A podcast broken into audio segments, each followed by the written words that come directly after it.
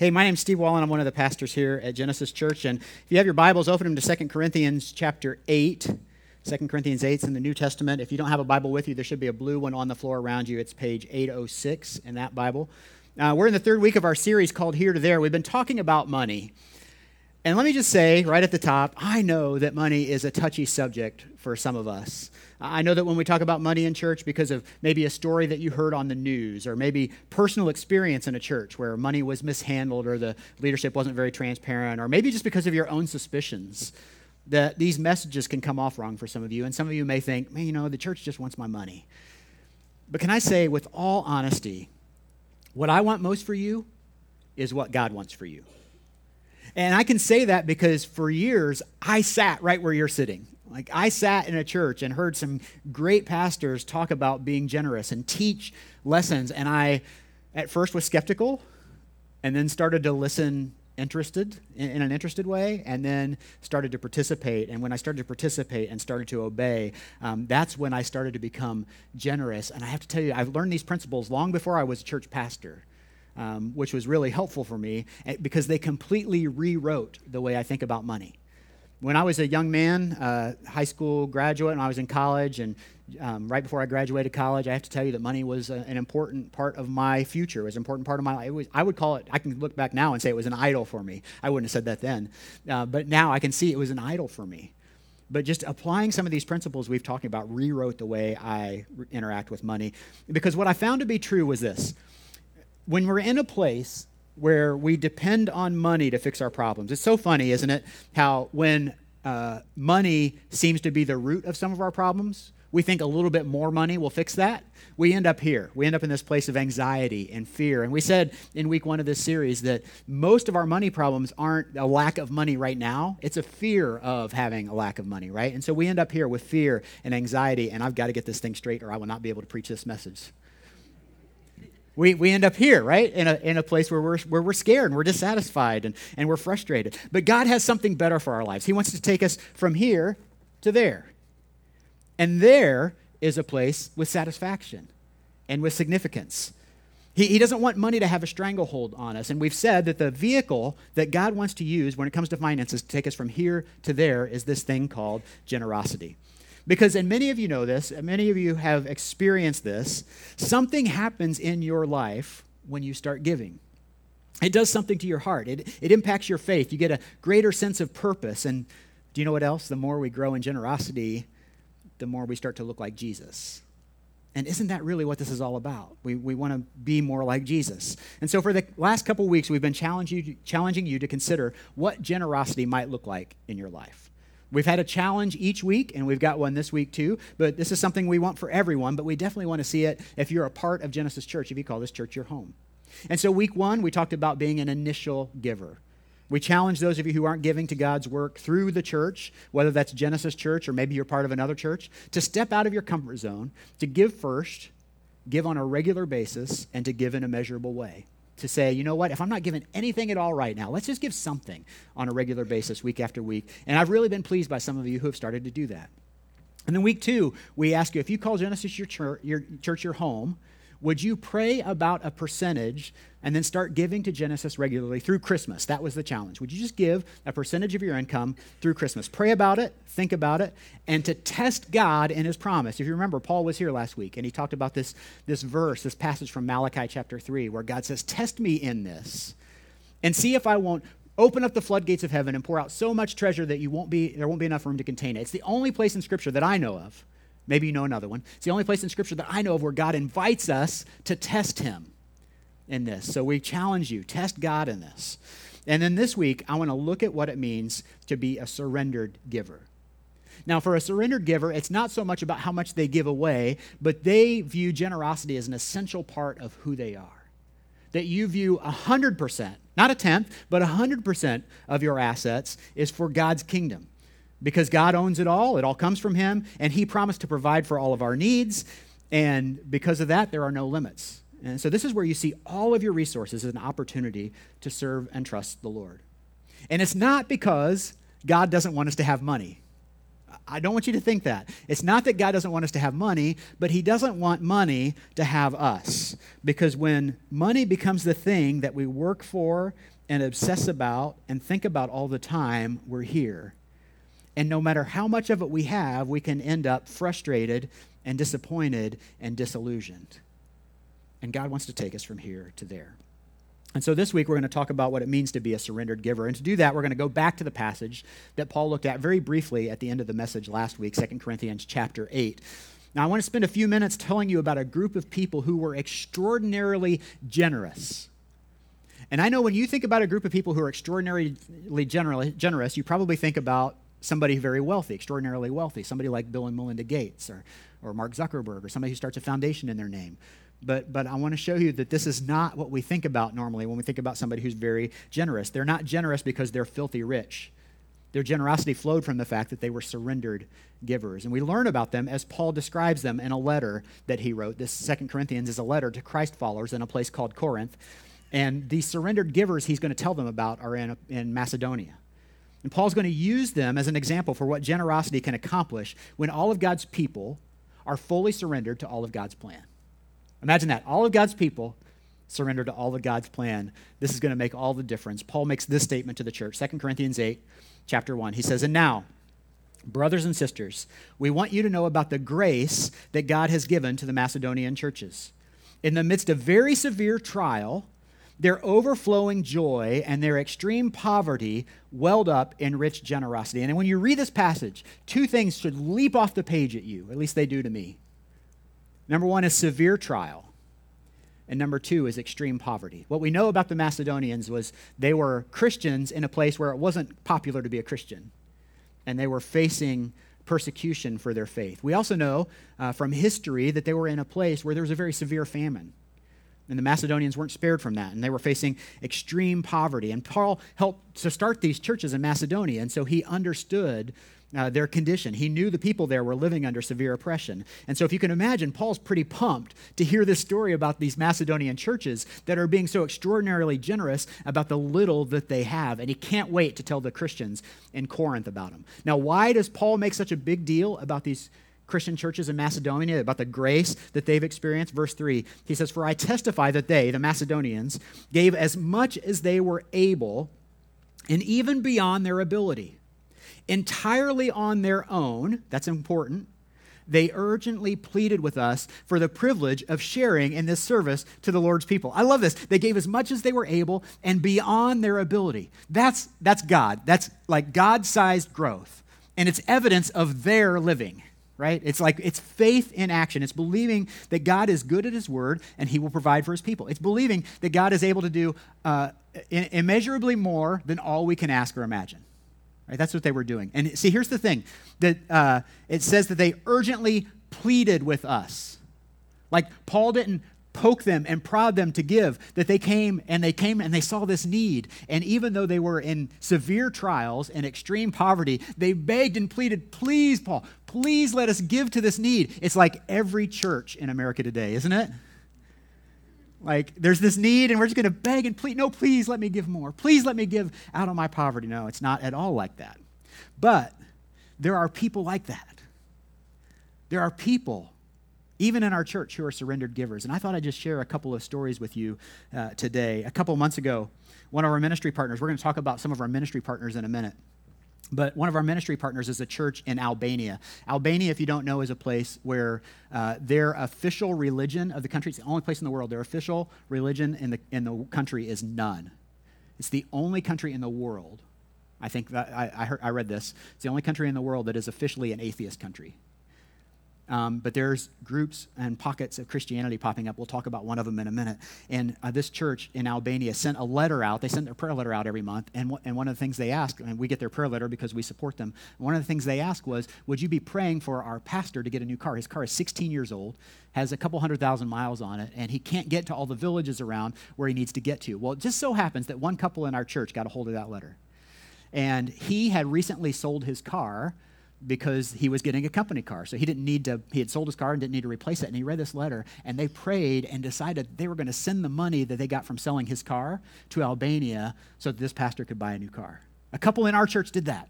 They, they provided a car in Albania. So, because of that, the pastor can now drive without having to worry about his car breaking down and can go to all these villages, and people are finding their way back to God in Albania because one couple from our church was a surrendered giver. And now you think, oh, that's great. Yeah, give a car. I, am never going to be able to do that. you know, I won't be able to measure up to that. But I want you to hear there are other stories, there are other ways to be a surrendered giver. It's not about the amount that you give. I, I talked to another man at our church this week, and his family's been at our church for quite a while. In fact, I think they helped us start this campus. Um, and, and I want to preface this story by saying this. I want you to hear this. I don't look at everybody's giving statements. so for most of you, I don't know what you give. Um, but when we do giving statements twice a year, uh, though there's a few, we'll pick a dollar amount and we'll say, anybody over this, I want to write a note to them. I want to write, you know, sometimes I'll handwrite a note, sometimes I'll send them a card, sometimes I'll send them an email, whatever, just to say thank you for being so generous. And this couple's giving statement uh, came on my radar, and I thought, well, I don't remember seeing that. So I went back and looked at a couple of years and see that they have gradually increased the amount that they've given. And so I called this man this week and said, hey, tell me this story. I, I want to hear what's happened, what God's done in your heart. And, and here's what he said. He said, My wife always believed in tithing, and I never did. Like, I didn't grow up in church, so I believe the church just wanted my money. Oh, there it is again. Yeah, we have such a great reputation. Um, he said one time we were down to not very much in the bank, and my wife wanted to give it all to the or give it to the church. It was five hundred dollars, almost everything we had. But I thought, and I love this statement. He told me this. He said, "Well, I'm not doing a very good job managing it, so maybe God can do better." So we gave it on Sunday.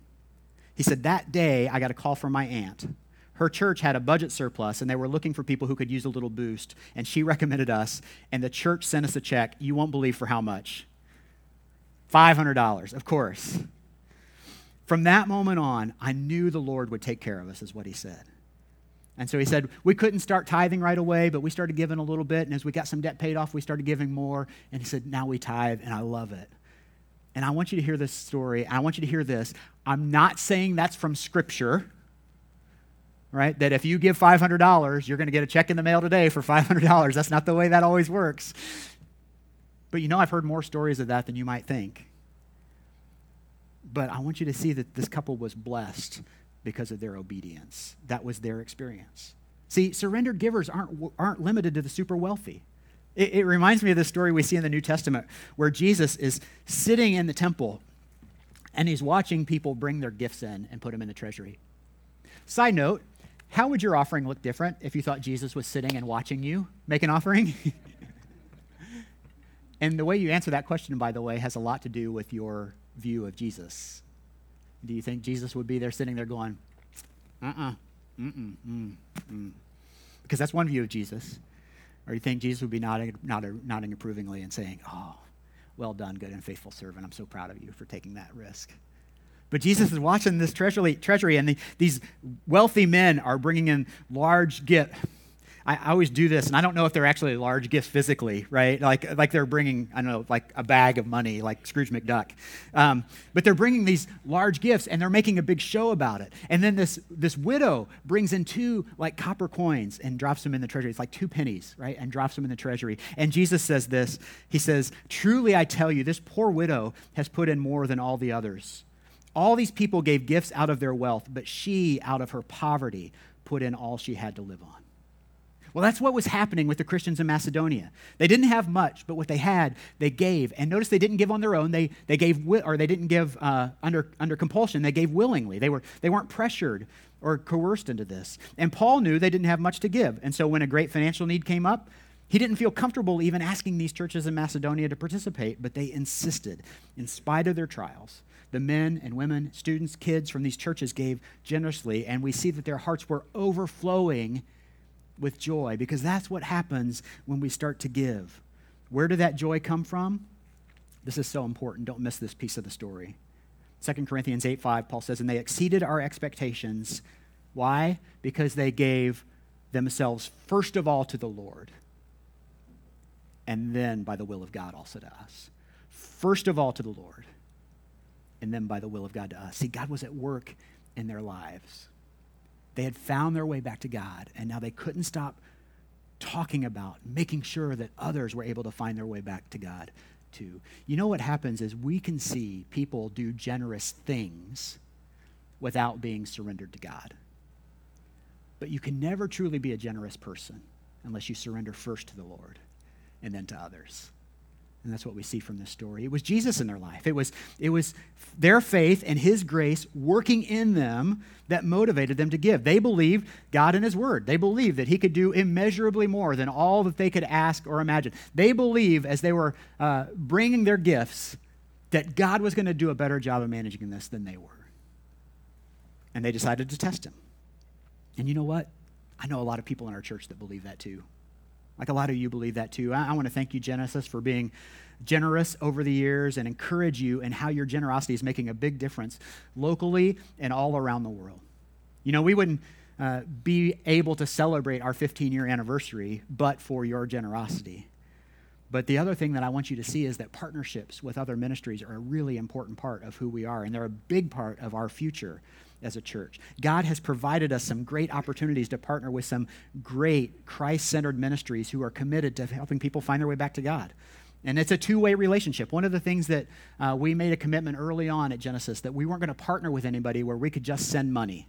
We wanted to be able to send money and people and get back stories and training and learning. We believe that our prayers, our participation, our generosity with them can help their ministries accomplish great things and then in return we can learn from them. So I want to take you just on a journey today. I want to take you through a few of our ministry partners, actually our key ministry partners, and see how your giving through Genesis Church is making a difference all over the world. So let's start with our global partners. We have three key global partners Nehemiah Vision Ministries in Haiti, Opportunities Now in Myanmar.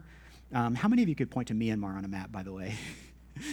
a few of you, good. I've been here, I've been there three times. I couldn't before I went. Um, and then last Bell in Ukraine. Nehemiah Vision Ministries, we'll start with them. They're probably the most familiar to most of you. They're a ministry in Haiti that works in a couple of villages, Chambrun and Onaville, and starting to work in some smaller villages. Uh, they focus on healthcare, education, and feeding, uh, feeding the needy in those areas. And we uh, donate to them, but we also run usually one to two mission trips a year to Haiti. In fact, we have one coming up in February. February is a great time to go to Haiti, by the way uh, because it will be cold and gray here from January 6th until May 13th or so. And um, it's not in Haiti. It's sunny and 90 degrees every day. Plus, there's incredible work to be done and fantastic people. And so, if you've never been on a mission trip, especially to a third world country, uh, you can do that to Haiti and do it. It's a, like a two hour flight. And so, it's uh, incredible. We've got some information on that next mission trip coming up uh, it's at the Info Hub. You can grab it on your way out if, you're, if you think you might be interested. And also, high school students, we have a high school mission trip coming to Haiti in July next year. And so, if you're a high school student and you're thinking about taking a mission trip, we'd love for you to go with our high school students as well. Uh, everybody that we send comes back changed from the inside out and with this incredible love for the Haitian people. They're incredible people. Uh, Last Bell Ministries is in Ukraine. Uh, they're based in Zhytomyr, and they care and advocate, advocate for orphanage graduates who need support in education and life skills, trade skills, and job searching. So somebody turns, I think it's 13 years old in Ukraine, they graduate from the orphanage, they don't have any place to go. And Last Bell takes over at that point and teaches them a trade, teaches them, continues to educate them, helps them with family development, trying to break the cycle of poverty in Ukraine. Um, and then Opportunities Now in Myanmar is a faith based ministry that provides funding and mentoring to small businesses. Uh, their focus is on underprivileged youth, um, lay leaders in the church, and church planters. And they seek to show the love of Christ through the pursuit of breaking the cycle of poverty in Myanmar. Uh, we send small teams there, and when I say small teams, I mean two to four people there a couple of times a year. They're very small because they're, they're basically teaching and counseling and training, and we teach them good business practices and how we can have a kingdom impact uh, through their business. The thing I love about Opportunities Now is it's a great chance if you've got some business background. A lot of times, what we'll do if you go on a mission trip is we send you to go build a house somewhere, uh, send you to do, to do something that you're not very familiar with. But if you've got a business background, you've got some skills that people in a third world country can use. And Myanmar is building some great businesses. A few years ago, um, I want to tell you this one story about a guy named Saw Harry. A few years ago, um, Opportunities Now gave a $1,500 loan to Harry to expand his uh, tea shop and restaurant. And Saw Harry makes the best tea in all of Yangon. And if you don't believe me, go there with me, and I will take you to Saw Harry's shop, and you will taste it, and you will never want to drink tea in America again. I promise you, it's fantastic. But he also feeds a couple hundred people a day now because he was able to expand his restaurant.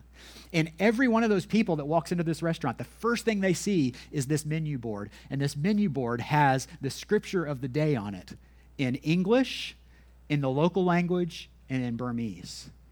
Why does Harry have scripture on his menu board? Well, because one, he's found his way back to God and he wants to help others find their way back to God. But secondly, because this is part of his kingdom impact plan.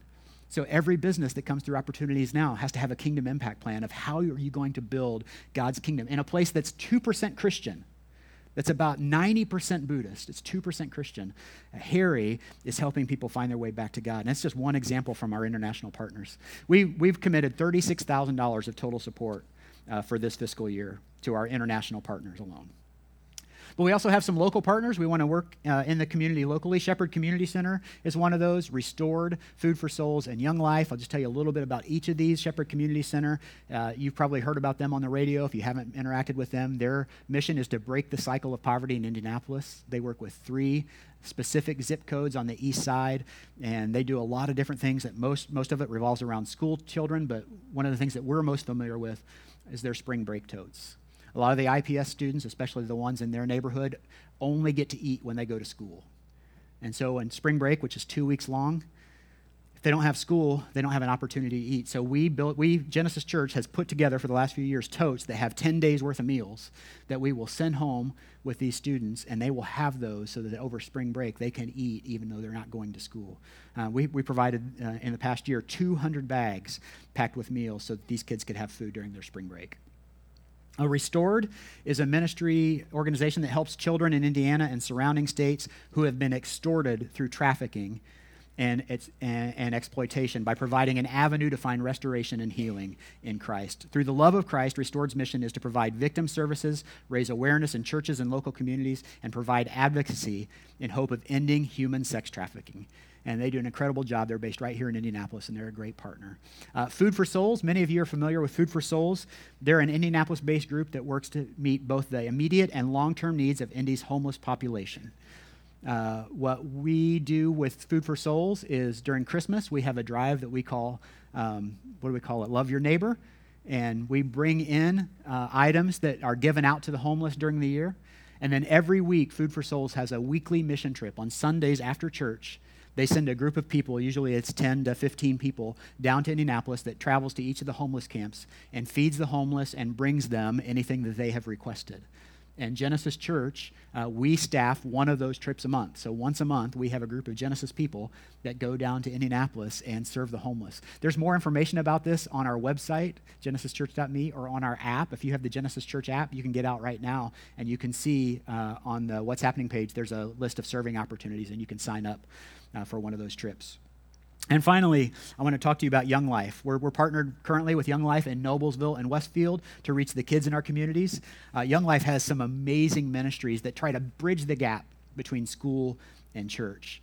And uh, we work with Young Life, and usually I'll point to this front row and say, We have a bunch, a bunch of Young Life students here. They're a little bit back there, but we've got some Young Life students and, and leaders here that have been part of our church for a long time. And um, it's really cool to see Young Life students getting connected in the church, uh, both here in Westfield, or both here in Carmel from the Westfield schools mostly, and then in Noblesville as well. But I love it when these um, ministries start to collide. And we have this story of one Young Life community that we heard from Restored about a young woman who had been rescued from trafficking and gotten connected with Young Life in her school. And they actually uh, were able to raise enough money through some uh, generous volunteers to send her to Young Life Camp this summer and just have an incredible summer experience with girls her own age, which she was not used to doing. So I love it to see these ministries working together and partnering together. So. Um, we've committed $35,400 to our local partners this year. So um, we got global and local. And the third area that we've been working very closely with is church planting and starting new churches. We're part of the New Thing Network. Uh, and ICF Albania, which I talked about a little bit, I want to tell you more, and then New Heights Church. Uh, but I, uh, New Thing, it helps leaders, churches, and church planters plant healthy, reproducing churches to achieve the mission of Jesus. They provide training, resources, encouragement to church planters, accountability, and guidance for church leaders as they seek to multiply and make disciples. We joined the New Thing Network probably eight years ago when we started thinking about going multi site, and at the time they were praying that by the end of that year they would have 200 churches as part of a new thing. This year they're praying for 10,000 new churches in 2018. Is that crazy? 10,000 new churches, and we're a part of that. That's really cool. And Genesis is also a part of a network of 13 churches here in Indiana um, that we're dreaming about how we can start planting churches together and working together. Can you imagine the local church working together with one another so that we don't plant 17 churches on Olio Road in Fishers? Wouldn't that be fun?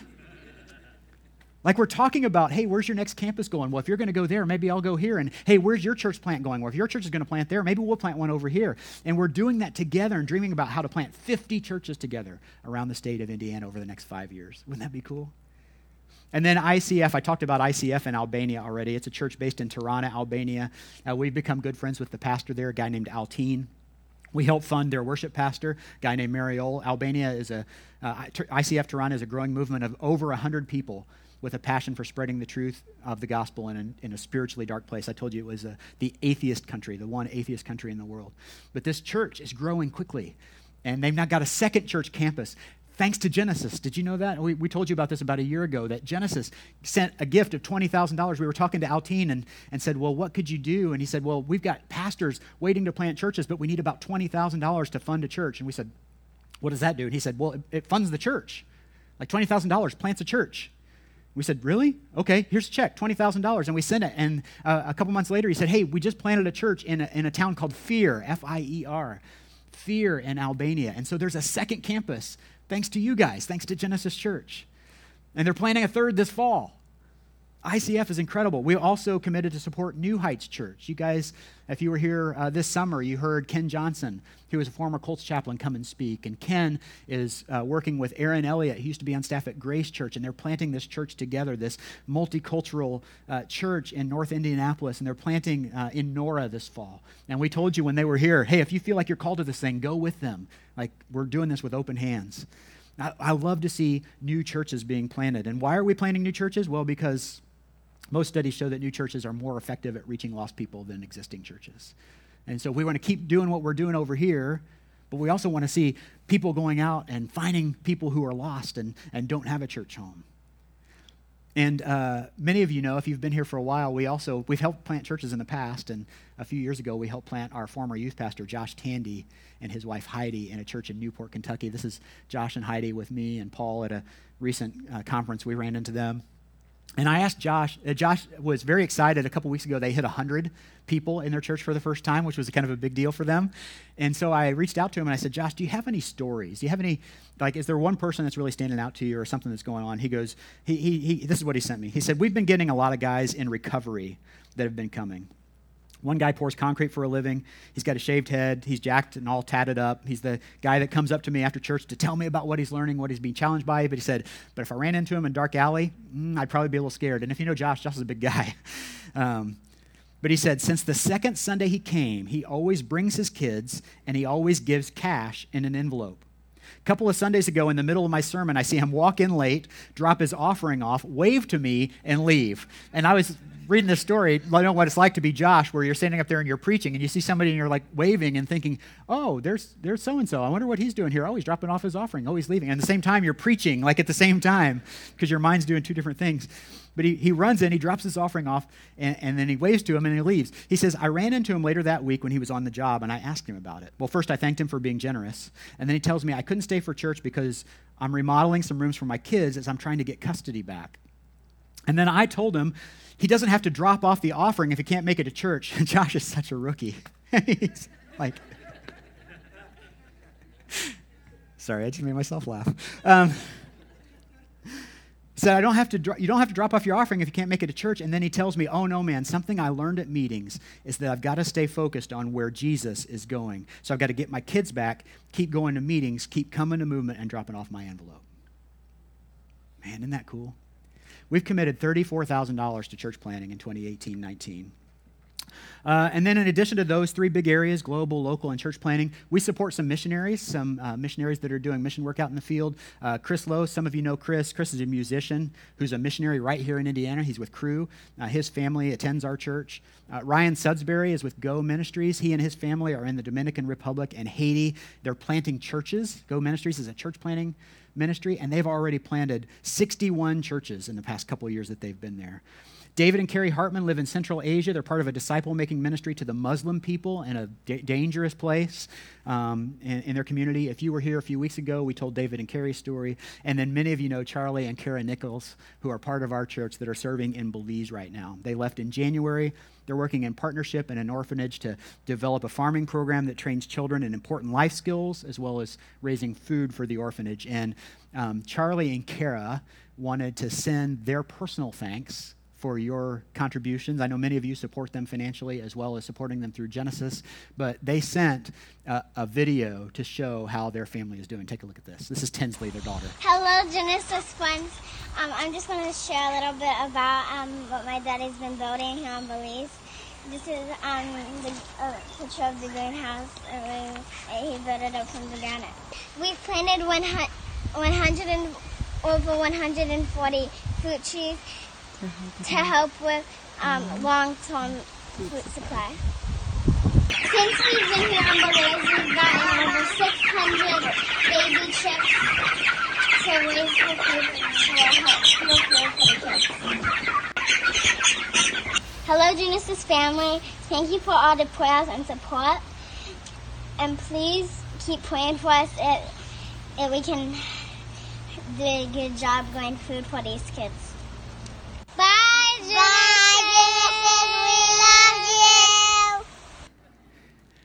I tell you, if you got to raise funds for your ministry, three cute little girls always helps, doesn't it? well, uh, oh, for the past few years, we've committed 10% of your gifts to go to these ministry partners right outside, right back outside the walls of Genesis Church. Uh, and we're celebrating life stories of life change and people finding their way back to God because of that. But the question that we've been asking is this: We've told you through this whole series, like we believe that while God wants to take you from here to there, He wants to take our church from here to there. And so we've been asking and praying, what would it look like to take that 10% to 20%? Could we do it over the next five years or over the next 10 years? Uh, we're prayerfully considering even what it would mean for us to go from 10 to 11% just in the next year. Why 11%? Well, because it's one more. I mean, it's, it's a step in the right direction, right? And so we're thinking and praying about that. What's it going to take, though? Well, it's going to take prayer. It's going to take all, all of us praying for our ministries and praying for to become more generous. It's going to take faith and it's going to take every person, every one of us. Like we can't go from here to there as a church unless we individually go from here to there, right? And it's going to. So we we talked about this week one that there's going to be a challenge every week, and, we've talked about the challenges the first two weeks. And so week three, I want to talk to those of you who have been regularly giving a percentage of your income to the work through your local church. Um, and I want to challenge you this: Would you consider raising your giving by one percent of your income? Would you consider raising your giving by 1% of your income? My family and I made this, took this challenge a couple years ago, and we've been doing it ever since. We did it again this year. We raised um, what we give to Genesis Church by 1%, but for you, it could be to the church or it could be to one of these ministry partners that we've talked about. Maybe there's something that like grabbed your heart and you think, oh, I want to contribute to that thing. You can find these ministry partners on our website, or I think they're on our app. I know they're on our website, genesischurch.me, and you can find them there, or you can connect with me or Danielle, and we'd love to get you in, part, in uh, touch with these ministry partners and say, hey, you can give directly to them. But I love this picture. I love this picture of the Apostle Paul holding up these Christ followers in Macedonia as an example of faith and generosity. And, and what would it mean for somebody to point to Genesis Church one day and say, there's a church that gave themselves first to the Lord and then to one another. There's a church, and not for our benefit, not so that we could be famous for it, but to say there's a church that loves Jesus more than anything and will go to whatever lengths to make sure as many people as possible find their way back to God. As we close up, if you skip over to verse 7, 2 Corinthians 8 7, Paul's used these Macedonian churches as an example of generosity, and now he's ready to challenge the church in Corinth to do the same thing. 2 Corinthians 8 7 says, But since you excel in everything, in faith, in speech, in knowledge, in complete earnestness, and in the love we have kindled in you, since you do all that stuff really well, he says, see that you also excel in this grace of giving. Paul says, Friends in Corinth, you have a great story. You got so much to be thankful for. And then he says, God's been so done so many amazing things in you and through you to this point in history. Now, excel in this grace of giving. And then verse 8, he says, And I'm not commanding you, but I want to test the sincerity of your love by comparing it with the earnestness of others. See, generosity is a natural response to a heart and life fully committed to trusting Jesus. Like you can't fully follow Jesus and not be continually growing in this gift of generosity. In Genesis Church, we have a great story of 15 years of faithfulness. We're going to celebrate in a couple, a couple weeks. Hundreds of people have surrendered their lives to Jesus through this church here in central Indiana. Countless more people have been reached with the good news of Jesus through these partnerships that we talked about today. And we, we can't get from here to there as a church without us going from here to there as individuals. And if it weren't for the love and grace of God, we would not be here. But I believe with all of my heart that God wants to say to us, hey, you've done so many things well. Now excel in this grace of giving. You know, would you be willing to open up your life to God, to take some new steps of faith with Him each and every day? I believe He can transform every single one of us into the type of people He dreams for us to be, to be generous people who look like Jesus. That's really our greatest motivation. I mean, we have to keep looking to Jesus. This is what Paul, how Paul finishes this little section here in verse 9. He says, For you know the grace of our Lord Jesus Christ. And that word for is so important because he says, All this I've already told you. This is why. For, because you know the grace of our Lord Jesus Christ, that though he was rich, yet for your sake he became poor, so that through his poverty you might become rich. So Jesus, who was rich, became poor so that we who were poor might become rich. Although the generosity of the Macedonians was noteworthy, it was nothing compared to the generosity that Jesus had, that Jesus gave up. His life uh, is a model of generosity for the rest of us. He became poor for our sake. A heavenly king, he set aside all the comforts of heaven and privileges of heaven and became the man we call Jesus. He came to earth. He humbled himself as a servant during his life and then humbled himself to death even death on the cross, the most cruel and humiliating death known to man. But by doing so, he made all who believed in him rich, rich in life, rich in hope. And the truth is that we can't outgive God. No matter how generous we are, we can't possibly top the gift that he gave us, the greatest gift of all, the gift of Jesus Christ. Would you pray with me? Father, I am I'm so thankful for that gift. And my tendency is to scream past that into the other things that I want to pray, but I just want to stop right there. I'm so thankful for that gift of Jesus. I'm thankful that you saw fit to reach down on our poor condition and say, Those people are poor. I want to make them rich. So I'll take my son who is rich and make him poor. What an incredible trade, God. Thank you for doing that. Thank you for the grace that you've given to each of us. Uh, thank you that you can do immeasurably more than all we can ask or imagine. And Lord, thank you for this gift we have of being able to trust you with everything that is ours, not just our finances, but everything in our lives. I pray that you would find us faithful to your call. And I pray in the name of Jesus that when we're faithful, that you would show yourself faithful as you always do. Lord, help us to have the courage to follow you fully in every area of our lives. And we pray these things in Jesus' name. Amen.